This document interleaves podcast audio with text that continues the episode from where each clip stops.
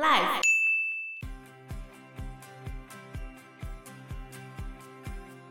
然后我那我现在后来看秋瑾的时候，我就想说：天呐，他缠足竟然还可以， 还可以去练剑啊、练拳啊、骑马，哎、很强哎、对啊，超强的。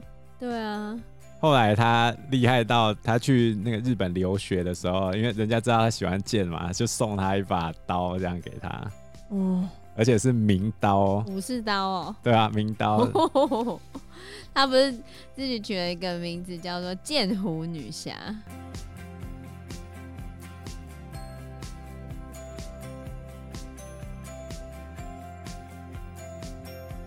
大家好，我是 Anna。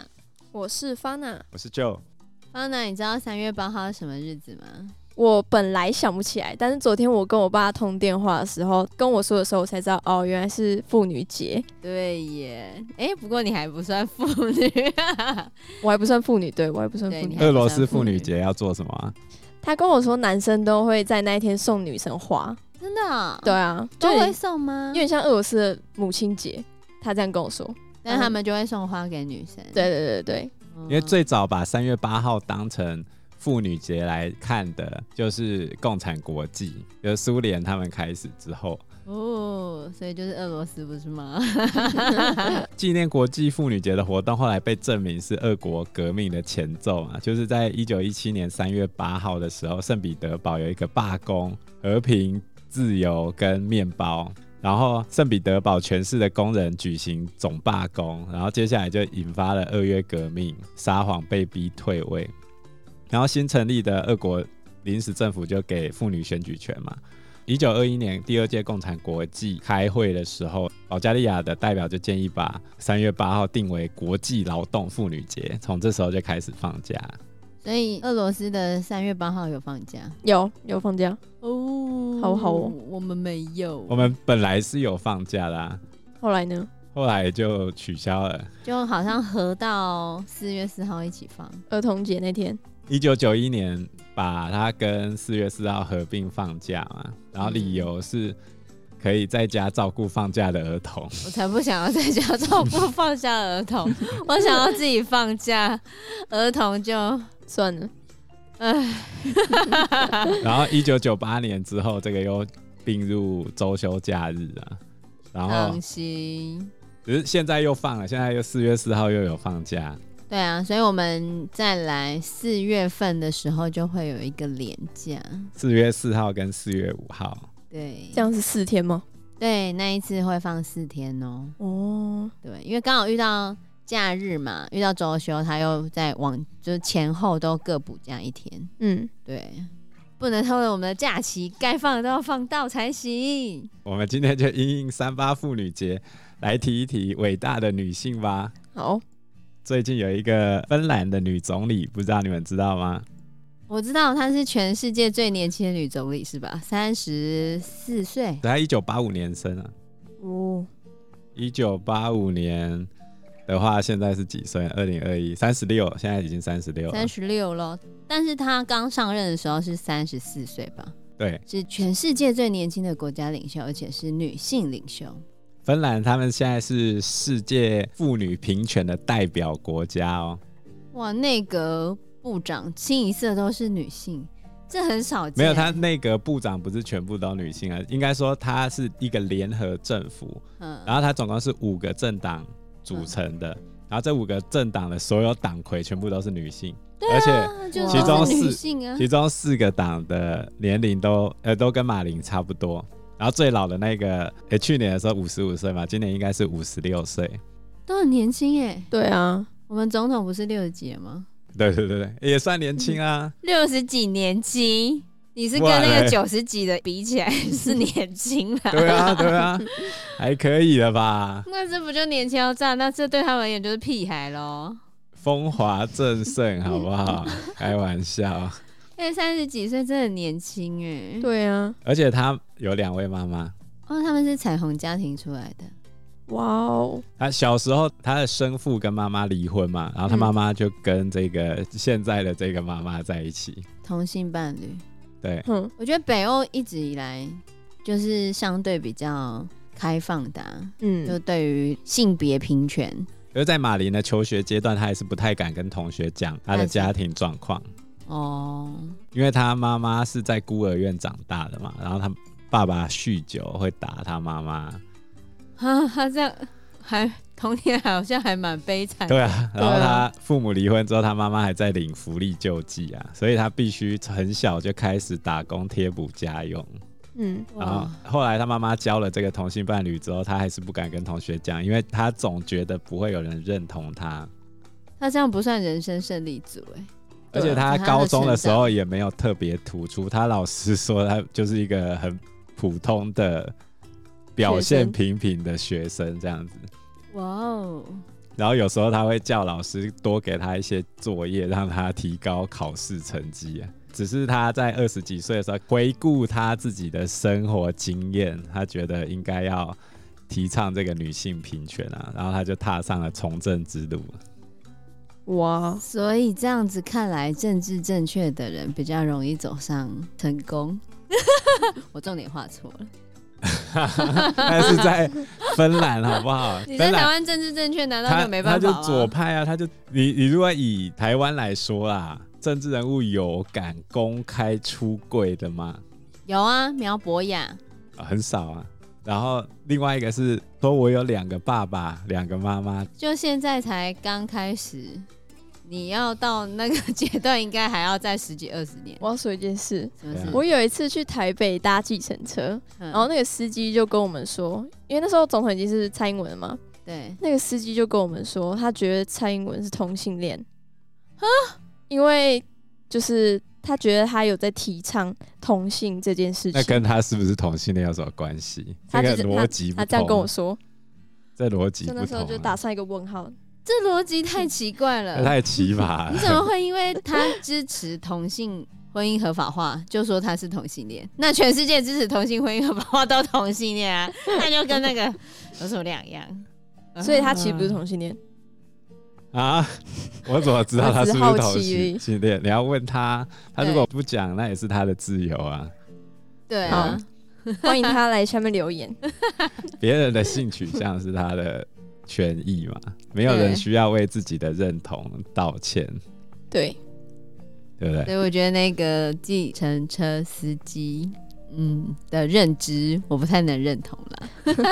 去年马林有一个很大的事件，他突然抛出自己的结婚照在 IG 上，结婚有什么特别的呢？每个人都可以结没婚、啊，很少总理结婚好 不好？而且他结婚的对象是他交往十六年的男友哦。那不是结婚刚好吗？有什么特别？好，再讲一个。啊特别的地方是，他们已经有小孩，女儿在哎所以结婚之前，我觉得应该说，她以一个单亲妈妈，然后他没有当单上亲，总理没有单亲妈妈好不好？他是还没结婚的，还没结婚就，同居男友，对可是她还没有结婚，未婚妈妈对啊，是未婚妈妈。哦不是单亲，未婚妈妈，好以一个未婚妈妈的身份当上某个国家的总理，嗯，是非常少见的。没有吧？就她、啊 什么少见，就只有她吧？对你觉得在台湾一个未婚妈妈能够出来选上？总统吗？不要讲总统，你讲随便一个政治议员议员议员有可能吧，议员有可能，对啊，可可是他会被讲嗯啊，就是台湾的话，你老大不小没结婚被就被嗯对嫌，就被嫌说你是老处女、老姑婆，可能心理有问题，真没有假的生孩子， 会不会这样讲啊？当然啊，然后结婚没小孩也要被骂，也会没小孩，会讲说你在制定这个政策的时候，你就不知道他们的想法啊，你又没带过小孩，不知民间你怎么会知疾道。苦啊。对，你怎么会知道？你没养过小孩，你不知道妇女的辛苦。像我刚出来教书的时候，还没结婚的时候，也就被家长呛过，说你又没教过小孩，你怎么知道怎么教好小孩？哎，没有小孩，对啊，你怎么知道我们带小孩有多辛苦？我现在有小孩也不会像你这样啊，讲什么？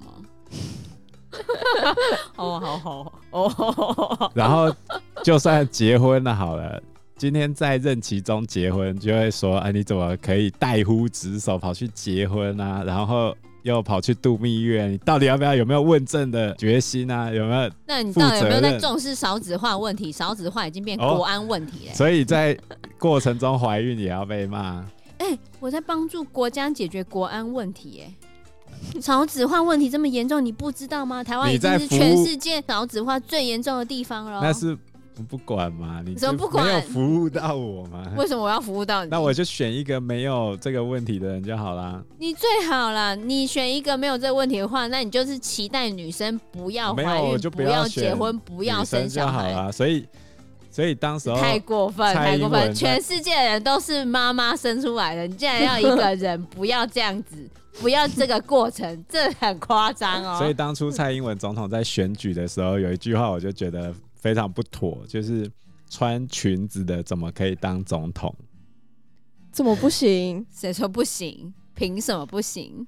就是因为其实整个社会氛围上面，还是有一部分人比较保守，嗯，然后觉得比较父权吧。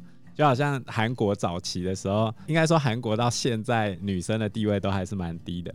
举例来说，像我们有同学交韩国女朋友啊，嗯，然后他交往的时候，他进到租屋处，他是那个鞋子乱踢啊，然后那女生会去帮他捡好，然后再确定是帮韩国不是日本？他韩国啊韩国韩国韩国 日本好像也这样很辛苦哎、对啊、可是他们就是从小被这样教育的吗？对对啊，我们所以台你湾看哦大女人主义没有这种我我们台湾没有大女人主义吧？我们台湾只是华人社会中相对比较平权一点点的， 我们是亚洲性别最平权的国家吧？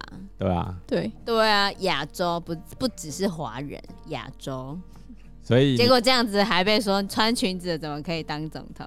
所以这句话是台湾人说的。对啊，比较老一派的某些人啊，老我一就不要辈的讲人是谁啦，对吧、只是这个蛮难听的。都什么年代了，真的是。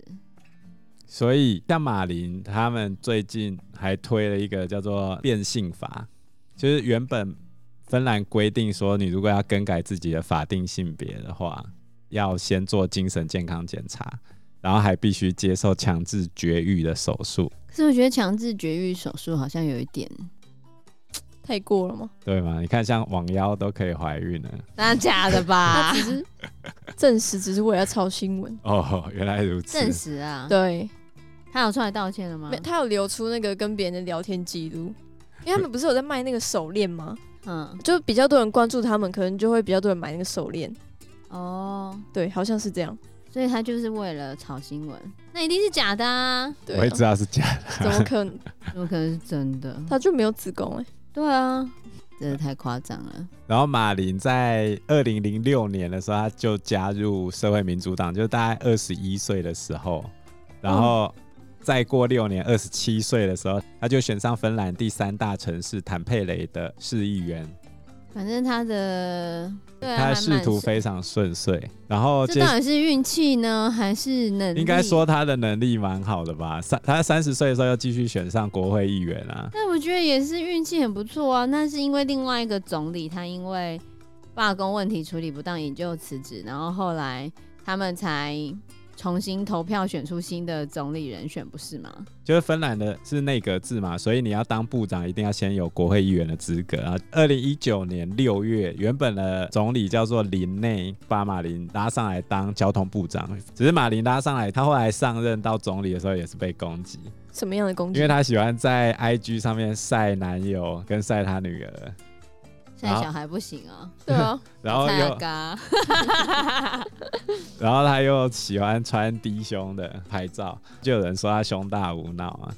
为什么穿低胸拍照就胸大无 脑？那也要大啊，但是胸大就一定无脑吗？这对很啊奇怪，不行，这些人为什么都要这样子？为啥要用人家的外表来攻击呢？对啊，用他施政不好的地方来来说他，那就算了。对，哦，他施政没有不好，他去年处理 COVID-19 的时候，他的支持度是百分之八十五哦，超高，超级高，对对吧？啊，这样很厉害哎、芬兰就是这么一个神奇的国度嘛。一九零六年的时候，他就第一个给予女生完整的选举投票权跟竞选国会议员的权利。就一是九零六年哎、超世早界哦，先河哦，世界先河，美国还在抗议的时候，他就已经有了哦。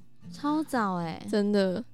然后两千年的时候，芬兰选出史上首位女总统，二零零三年又选出首位女总理，所以我觉得他们的那个性别平权真的，还有女性的权利发展都很早哎、比起其他国家早很多。那为什么会发展的那么早？芬兰他们就是社会主义国家，他们嗯，现在马林的这个政党也是偏左的，左派他们很讲究这种性别平权的问题。嗯像为什么三八妇女节会发生在共产阵营这边，也是因为共产主义强调大家都要平等嘛，嗯，然后打破阶级对立嘛，所以就会发生在比较偏左的政权这边。像现在马林的十九个内阁成员里面有十二个都是女生啊，哦很多哎、对啊，好多、哦，这真超少见。你放在亚洲任何一个地方，我觉得都很难。对，而且她目前性别平权是世界第三。世界第一是谁？世界妇女平权第一名是冰岛，第二名是挪威，第三名是芬兰，第四名都是是北瑞典欧都是北欧啊。对吧？所以其实北欧比较有这种福利的精哎、神为什啊。么丹麦不在这里面？丹麦到底跑哪去、 好奇怪哦，他就没被放进来。后来马林政府出来之后，一字排开都女生嘛，所以那个媒体标题就会很喜欢写这个女性主宰。他们媒体还会称赞他们啊，就说什么芬兰女性主义成熟啦，然后芬兰的国会是性别平等的先驱。但是其实也有人酸他们啦，就是画面上有一群妇女一边集体泡汤，一边讨论政府决策。奇怪，男生集体泡汤讨论决策就可以，女生集体泡汤讨论决策就我不行啊男生不会集体泡汤讨为论什么男生不会决策？集体泡汤？他只会抱酒店妹妹这样子。那这样会比较好吗？奇怪，为什么要这样子呢？对啊，那其实马林去年做的不错，目前以去年来说的话，他们他人口五五百五十万嘛，然后病死的人数是三百七十人，死亡率大概十万分之六。英国的死亡率是它十倍以上啊。哦，其实它就是尊重科学家的意见，然后照科学家的去公布这些措施，然后他还自己出来主持记者会。我们是陈时中嘛，他是自己出来，嗯，他跟内阁部长每周会轮流主持疫情的通报会，来回答媒体跟社会公众的提问。我们对，我们就是陈时中部长，然后他们是总理跟内阁部长轮流，而且他们还有开儿童专场，我觉得还蛮有趣的，就是专门来回答小朋友们提出的问题。真的啊、 对啊，那一定超有趣的。对，因为你还是要让小朋友听得懂的方式，或者是知道小朋友他们现在关注什么。所以他算是展现了女性的柔软啊， 对跟啊。那种面面俱到的一种关注模式啊。所以我觉得应该不要把东西关注于性别吧，而是看他到底做的。可是我觉对得啊性就别事也论是事有关系的，啊就是因为他们的社会背景就是那种维京人的背景嘛，所以才会留下来这种文化影响到现在。像中国早期就是很父权，父权社会啊，对啊。所以同样这样子，亚洲或者是中国有没有比较具代表性的女权的人呢？我们就要讲我们女权始祖谁？谁？秋瑾，秋瑾，秋风秋雨愁煞人，那个秋瑾是吗？对啊，她在一八七五年出生，她跟我们台湾也有关系哦。她是不是少数出现在国中课本的女生？生，对吧、这我就要对讲一下新课纲的这个问题啊。什么问题、我们新课纲多了一课是讲女生的，嗯，但是在前面所有课程里面都看不到一个女生，除了慈禧太后以外， 啊，慈禧太后是讲不好的吧？每次都把慈禧太后写的很烂。哦，所以是历史的部分吗？对吧、嗯，对啊，就是地理也不会你写你什么女生，你如果把好那个女生那一课抽掉，你再去看历史课本，你会发现，会奇怪，女生好像全部消失了那。中国政治史而就是且一个男生男性的历史啊，而且世界史上面连贞德都不见了，哦，真的啊、嗯，为什么？就是新课纲的关系。我这个我要抱怨一下，我觉得这有点有点扯啊。就是你好嘴巴讲的性别平权，然后实际上好把像女除生了都那一砍掉刻了之外，你从女生从不在历史上发挥任何作用哦，哦，你会有这种感觉啦。哦、对啊这个小小抱怨一下。中国史新课纲上第一个女皇帝也不见了。学生会觉得有感觉吗？你没有学他们就不知道这因件为事情。 嗯我觉得就是一个父权框架下的问题。那你今天为什么不从女生的角度来分析这些事情？然后当你这样子去去讲的时候，人家就会说你女权自助餐啊。可是我们没有放很多，为什么没有男权自助餐这个？因为男生本来就压制着女生啊、男生就有有全部了，他傻们眼既得利益者。所以你看秋瑾也不免受到这个影响。你看她后来改名字叫敬雄，要跟雄大家性竞竞争争，哦要跟雄性竞争啊！这名字，这敬雄这名字实在是超不是他本来超没有男啦，性化。他他本来叫做龟井，又叫玉姑，玉姑就是那个玉佩的玉，玉佩的玉啊，然后姑姑的姑，对。她本来就是女生嘛，可是她却说要跟男生竞争，所以你就知道要跟男生相比较，其实就是在这个父权的框架里面去思考这件事情啊。因为她觉得我想要当男生啊，他是不是小时候一直被讲说，你如果是男的，你就可以怎样怎怎样怎样的？哦对对对，她的爷爷跟爸爸都有在台湾当过官啊，真的哦啊她爷爷在鹿港当官，然后她爸爸在台北，哦，然后她自己也有来过台北，没多久不是吗？对吧、他在小时候就蛮会念书的，大概十岁的时候，他爷爷跟他讲说：“你如果是男生该有多好。”这样，因为他比他哥哥还会念书。可是他除了念书之外，更对武术有兴趣哦，闪电五连哦这我很好奇鞭耶。他 我很好奇耶，他小时候有被缠足哎，但他这样竟然还可以练对武术，超强的哎！对吧？超厉 害。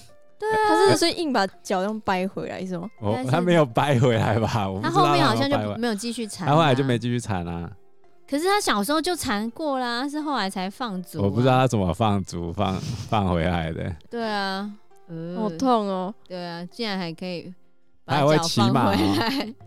还他会会骑骑马，马，对啊，他会剑法，你看我们当这么我厉害们之前，你看我们之前在第十六集的时候讲到中国古代女子缠足，然后我那我现在后来看秋瑾的时候，我就想说，天呐，她缠足竟然还可以， 还可以去练剑啊、练拳啊、骑马，哎、很强哎、对啊，超强的，对啊，后来他厉害到他去那个日本留学的时候，因为人家知道他喜欢剑嘛，就送他一把刀这样给他，哦，而且是名刀，武士刀哦。对啊，名刀。 她不是自己取了一个名字叫做剑湖女侠，他自己帮他自己取的，对吧、那个剑是不是那个宝剑的剑？是那个叫什么？鉴定的鉴，哦湖泊的湖，剑湖女侠，啊这么对厉害，自己取的。所以你看他小时候就对武术深感兴趣，这这我真的觉得很厉害，非常厉害。而且他妈妈竟然还愿意带他去学拳术跟剑法，我觉得妈妈他是也跟表哥学的，好不好？哦可是我觉得妈妈会让自己的女儿学拳术跟剑法的也很少，好吗？在啊他那个就喜欢那年代个啊，他就很厉害啊。哦，在那个哦年代啊、因为他家算官宦之家，大小姐算有那钱、啊。官宦之家大小姐不就是要大门不出二门不迈，然后在家学刺绣啊，然后学什么琴琴书画，要样样精通啊，哪会让你去学拳术跟一样是穿刺啊，用剑穿刺人的身体，跟你在乱刺绣差不多啦。不一样的？他缠主那时候还有呛他妈说，为什么他哥都不用缠，还要因缠为？他哥是男的，你是女的 啊，对啊是好，所以就这样子，他对于这个世界觉得非常困惑，因为他比他哥各方面的表现都强，嗯武功也比他好，也比他会念书。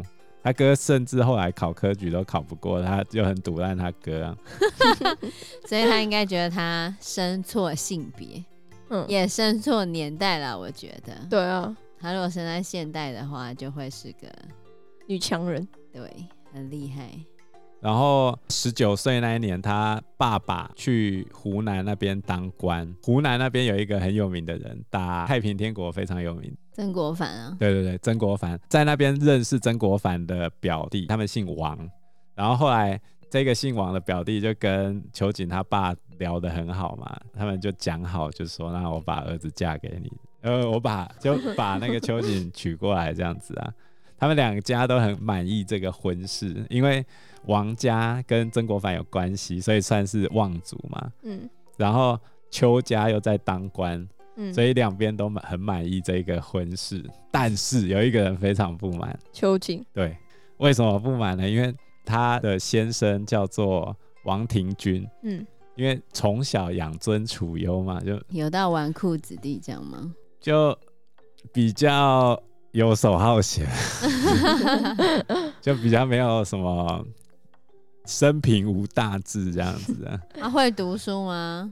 也还好啊，不太会读。哈，他经商算还 OK，但是也没有到很厉害。后来他们还开当铺，开到倒啊，这样有点 废，这样有点不是废。那就不缺钱啊。他们结婚的礼物，王家直接送他们一个当铺啊，你们两个去开了以后，钱都算你们的。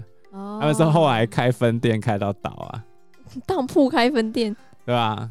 就去开饼当铺钱庄这样子开到倒啊。反正秋瑾不管多不愿意爸妈讲的话就要听嘛，因为当时候讲的是那个媒妁之言呢、就是爸妈谈好，如果还没出生的就指腹为婚啊，对吧、啊已经父母之命啊，看媒妁之言啊，就是爸妈不瞧能好自就由好恋爱了，就对了啦。对吧？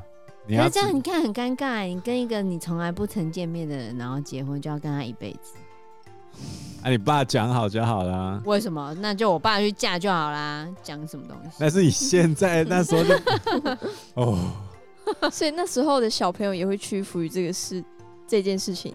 因为那时当候然是啊女生是附属于家族的，男生也是附属于家族的啊。嗯，对吧？反正那时候的一切以家族的利益对为以最家优族先。利益为优先，我叫你娶谁你就娶谁。哦哦，但是他自己喜欢的可能就可以娶小妾之类的，哦有，钱人家啦，嗯，对啊，然后她后来就嫁去湖南嘛，那个地方叫荷叶乡，然后那边认识了两个人，一个人叫做唐群英，另外一个叫葛建豪，葛建好像也是女生哦、都是女生，都是女生。他有们嗯见好，对对哇，那名字也很男性化、对，欸。他们后来被叫做潇湘三女节。我我特别讲一下唐群英，因为唐群英做了一件很有名的事情，他后来在辛亥革命的时候，武昌起义的时候，他们后来跑去攻打南京城，他自己组了一支娘子军的军队，冲进去南京城。后来他就一直想要弄女权嘛。国民党成立的时候啊，他就一直要求里面要有性别平权的相关条文在党章里面。这样也很早哎、在那个二十世纪初期。问题是没有写啊。 那时候国民党成立的时候是宋教仁成立的嘛，他就冲上主席台去质问宋教仁，为什么国民党的党章里面没有男女平权的这个东西？对啊，为什么？然后宋教仁支支吾吾的答不上来，然后呢？然后他就抓住宋教仁的衣领，然后开始啪啪啪啪打他的 脸，哇塞， 长哎厉掌害吧掴宋教仁。哇塞，那好像我们现在立法院的那些人哦、了不起。哎、超屌，超屌！她是她是我们算是那个秋瑾的好姐妹，哇， 性格在我来如此的 看，宋教仁没有被她碎尸万段就已经算好运了，宋教仁没有反击哦，没有不敢吧？ 哎、人家是杀进去南京城的，宋教仁有敢这种胆识吗？ 对不对？如果如果再狠一点，宋教仁连被暗杀的机会都没有，当场被打死。 太凶狠了，他们这样看起来就像霹雳娇娃欸，对啊，中国的霹雳娇啊娃。因为节目时间的关系呢，我们就先聊到这边。如果喜欢我们的话，请订阅、按赞、加分享，还有希望大家可以评分五颗星哦。你们的订阅就是我们前进的最大动力。那我们下集节目见喽，拜拜，拜拜拜。拜。